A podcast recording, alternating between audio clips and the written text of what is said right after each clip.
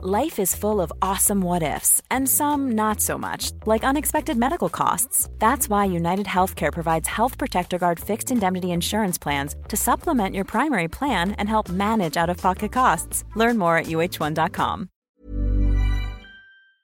Welcome, friends, to another r slash malicious compliance video. We got some great compliance stories today, and our first one's from Outer Senshi. Once upon a time, my boss told me to do something, thinking it would help them look better, but in the end, it only got him fired. A few months ago, my boss told me, Next time you can't figure something out or need help with an issue, please come to me first. If I can't help you resolve the issue, you have my permission to go above me and ask my boss. Recently, I was having an issue with a project I have to do coming up. It's a two person thing and has a four hour time limit. The person I usually have help me is no longer available on the day this project is due. It's a reoccurring thing, once a month on a specific time of the month. I had three more options. Someone who, when is asked to help me, doesn't actually do anything except yell at me to work faster. Someone who has the availability but has a conflict in their schedule created by our boss, or the boss themselves who gets easily confused sometimes, or flustered or distracted easily. I was telling my boss that I would prefer this one person and that the lack of help was an issue for me that I needed their help to solve.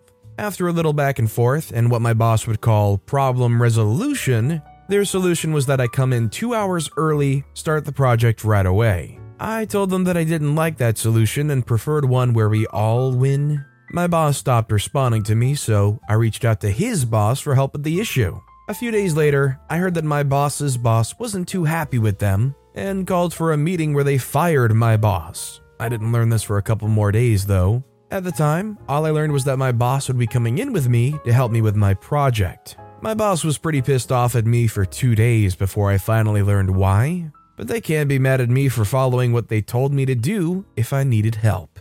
Would you guys say that this one incident from this boss would be enough to get them fired? Or would you say that there must have been more that the boss was failing at that left them on such thin ice? Let me know if you guys think that this one situation was enough for that boss to get fired or not in the comments down below. Our next story is from Big Yang. I didn't pay my fine on time and got a discount for it. Not really malicious, but it's still funny how the police in my country can screw themselves out of money sometimes. Also, fines here don't have a set time for you to pay them, so the title's a bit of a clickbait. Okay, so I got pulled over by a cop yesterday, a routine check. Nothing fancy. Alcohol test was 0.00, all good. The cop goes back to his car, checks my documents, and comes back with a comically large document binder. No idea why it was so large, but it was funny at the time, so I'm including it. Sir, could you please step out of the car? I need you to sign this document after I hand you your fine. At this point, I'm pretty annoyed because not only do I have to leave the comfort of my crap box, I'm going to have to pay money too. The guy hands me a fine, I glance over it, and something about it seems awfully familiar, but since I was in a rush, I just sign and he lets me go. Fast forward to an hour later, at home, me reading the fine again. So and so date, the exact same place, and the exact same time as the fine I got in January when registering my current crap box. A fine which should have already been registered as handed to me five months ago.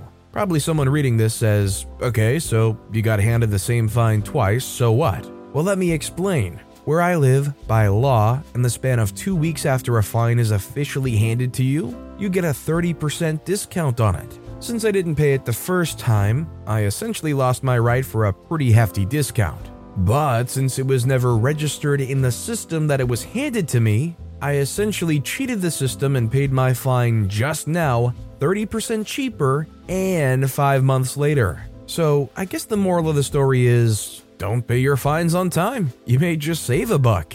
I sure hope that I don't have to actually go on record saying this for OP, but if you do get a fine and you're not going to court to fight it, make sure you pay it on time. In the US, if you get some cheapo seatbelt ticket, your life could be ruined over that if you refuse to pay it. This next story is from Stereo on cooking bacon. I'm not a restaurant either. I just saw the post where OP's home number was one digit off from a Chinese restaurant and thought you might enjoy my story. Back in the day, we moved into a new town, and on the first night, discovered that the phone company gave us the phone number of a Chinese restaurant that had closed six months earlier. Literally dozens of times each Friday and Saturday night, our phone rang from people who had the old menus, back when they were paper menus. I figured if I just told everyone they closed, it would only be a couple weeks before the calls stopped. Narrator, the calls continued for months. This is how the calls went. Me, every time I answered the phone, Hi, China Blossom closed, wrong number.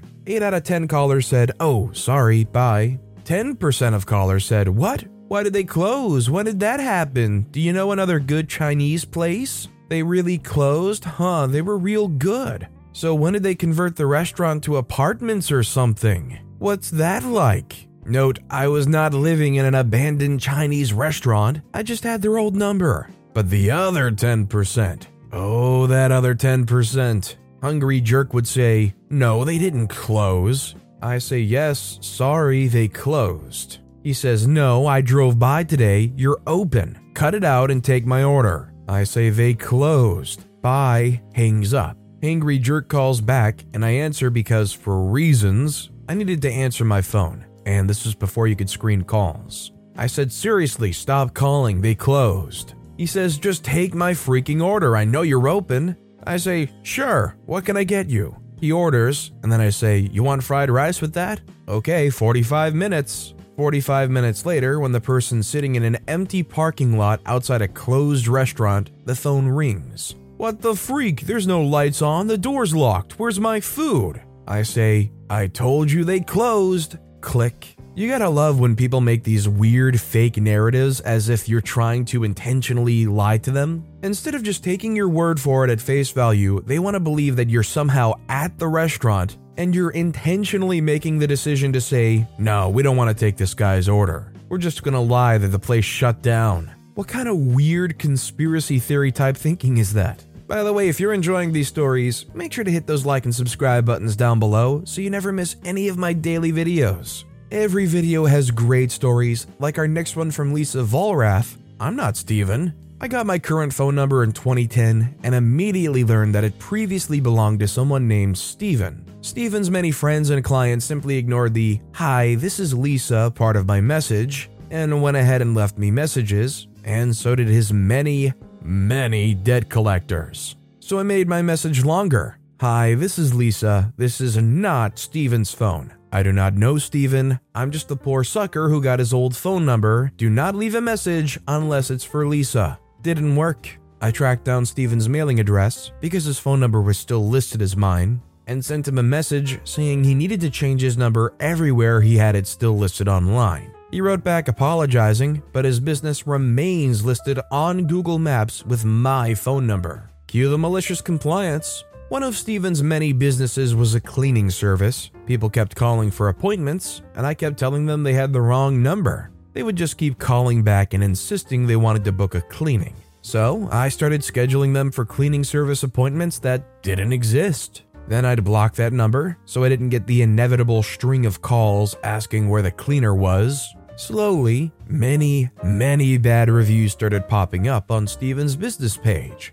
I stopped getting calls for the cleaning service, and the number was corrected. 12 years later, I still get calls and texts for Stephen. My favorite text was from a friend who wanted the name of a good steakhouse. I texted back that Stephen changed his number over a decade ago, and that I'm a vegan, so I really couldn't help him with that. This is a really annoying situation to find yourself in, and it's also kind of questionable. Like, was he really trying to run this business if he was so willing to just leave it online with the wrong phone number? Like, clearly letting people go to the wrong place? Also, I'm kind of curious, this is more of a personal thing. When you spell the name S T E P H E N, do you normally assume to say it's Stephen or Stefan? In my eyes, I always saw it as Stefan, and you know, there's also Stephen Curry, but it's also super common to say Steven, so I don't know. I'd like to know your guys' thoughts. Our next story is from X Catastrophe X. Hearing aids does not equal earbuds. This happened a few years ago, around the time I was 17.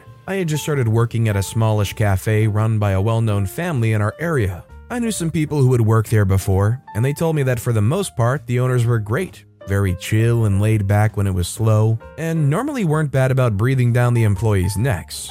Their oldest daughter, who also helped run everything, was the one who was very peculiar, and we'll call her Karen. I'm officially diagnosed with a hearing deficiency, not enough to be considered deaf, but more than hard of hearing, so I wear hearing aids. My first day before we opened, my coworkers asked me if they could do anything else to help me out, and we eventually started talking about the hearing aids in general. While talking about everything, I mentioned they had Bluetooth capabilities, so I could play music through them. Not that I would, but I could. Karen had been in the room at the time and said, You can't wear those, no earbud policy, and tapped on the policy's paper on the wall. I protested, explaining they're hearing aids and not earbuds, and that I wouldn't be using them to listen to any music while I was working. Her reasoning was that I didn't need them because I wasn't considered fully deaf, and I was doing this to get around the no earbud policy, directly quoting when I said they could play music. I can't wear them? Okay, let's see how this goes. I placed them into the case in my bag and started my shift. I couldn't understand my trainer, couldn't hear the customers, couldn't hear when orders were called to be sent out. Things were going extremely slow. A couple of warmed pastries burnt since I wasn't able to hear the timers. Simple sentences had to be repeated multiple times, with people basically yelling at me just for me to be able to piece a few words together. The cherry on the top was me ignoring one of the owners when she tried speaking to me. Karen came up to me and tried addressing me about it until she finally realized what was going on after she had repeated herself five times. By the end of that shift, I was allowed to wear my hearing aids, no questions asked. I kind of wish OP brought this up to like the parents of Karen, just kind of expose them and pull that curtain back to kind of reveal to them just how, like, I don't know, just kind of how their behavior can truly be when they're not looking in reality, would it really do anything? Probably not. But, like, hey, maybe you can start building kind of a record. If you see any more behavior like that from Karen, you can kind of mention it. And, you know, maybe after a while, the parents would be finally able to realize Karen can be a little bit of a jerk. Or, you know, they might just blindly be on their side regardless and protect them because they're their daughter. And our final story of the day is by Bald Goddess, Eye Doctor. I've been wearing glasses since I was 9 years old, nearsighted, and my eyesight deteriorated pretty steadily until my late teens. When I was 13, I went to see a new eye doctor who opened up shop in the same medical center as the dentist my mom worked for. When I was asked by the eye doctor to read the eye chart without my glasses, I told him that I couldn't see anything other than the top two lines. Everything else was gray blurs, which was true. He told me to just try the third line. So I took a deep breath and guessed every single letter. He turned on the lights and said I had done pretty good for a girl. Now, I don't know how he was expecting me to react with that comment, but I've always had a tendency to give people who have made me angry the bare minimum they ask for. If you don't specifically tell me to do something, you are not going to get the results you're wanting. And that is what happened next. For everyone who have ever had to have eye exams for corrective lenses, I'm sure you're familiar with the test where you're given the same image in front of each eye, and you're supposed to tell the doctor when the two images merge. Well, he told me to let him know when the images merged, and then he started turning dials to make the images come closer together. I sat there seething, watching the images come closer together before they disappeared rather than merge. I never told them when they disappeared. I mean, he specifically said to tell them when the two images became one, and I'm just a teenage girl, so who am I to know that the images won't magically reappear and become one image, right? After several minutes of him clicking dials with no response from me, the doctor stopped and asked me if the images had come together yet. I very innocently asked him, What images? The images were gone. He got very exasperated and asked me what I meant that the images were gone. I told him that the images had disappeared before they became one image. I can still hear the sigh he made when I remember this event. He reset everything and told me to tell him the minute the images disappeared. I complied, and afterwards, when I was walking out of the eye doctor's office with my mom and a referral to a specialist, my mom asked me what happened because the eye doctor had made some comments to her about my attitude. I told her what happened, and she was not happy. However, since he was a friend of her boss, she couldn't complain directly to him, so she decided to not take me back but instead congratulated me for how I handled the situation. That's really a shame that the mom couldn't complain. If this took place nowadays, you would definitely try to leave some kind of bad review, whether it's semi-anonymously or not, but but I mean overall, just a terrible behavior from this eye doctor. Pretty good for a girl? What is that even supposed to mean when you're just reading letters off a page? But with that being said,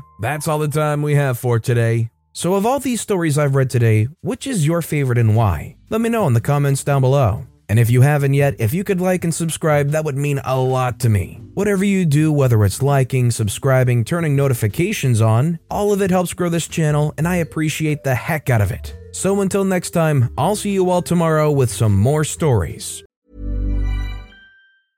Mom deserves the best, and there's no better place to shop for Mother's Day than Whole Foods Market. They're your destination for unbeatable savings, from premium gifts to show-stopping flowers and irresistible desserts. Start by saving 33% with Prime on all body care and candles. Then get a 15-stem bunch of tulips for just $9.99 each with Prime. Round out Mom's menu with festive rosé, irresistible berry chantilly cake, and more special treats. Come celebrate Mother's Day at Whole Foods Market.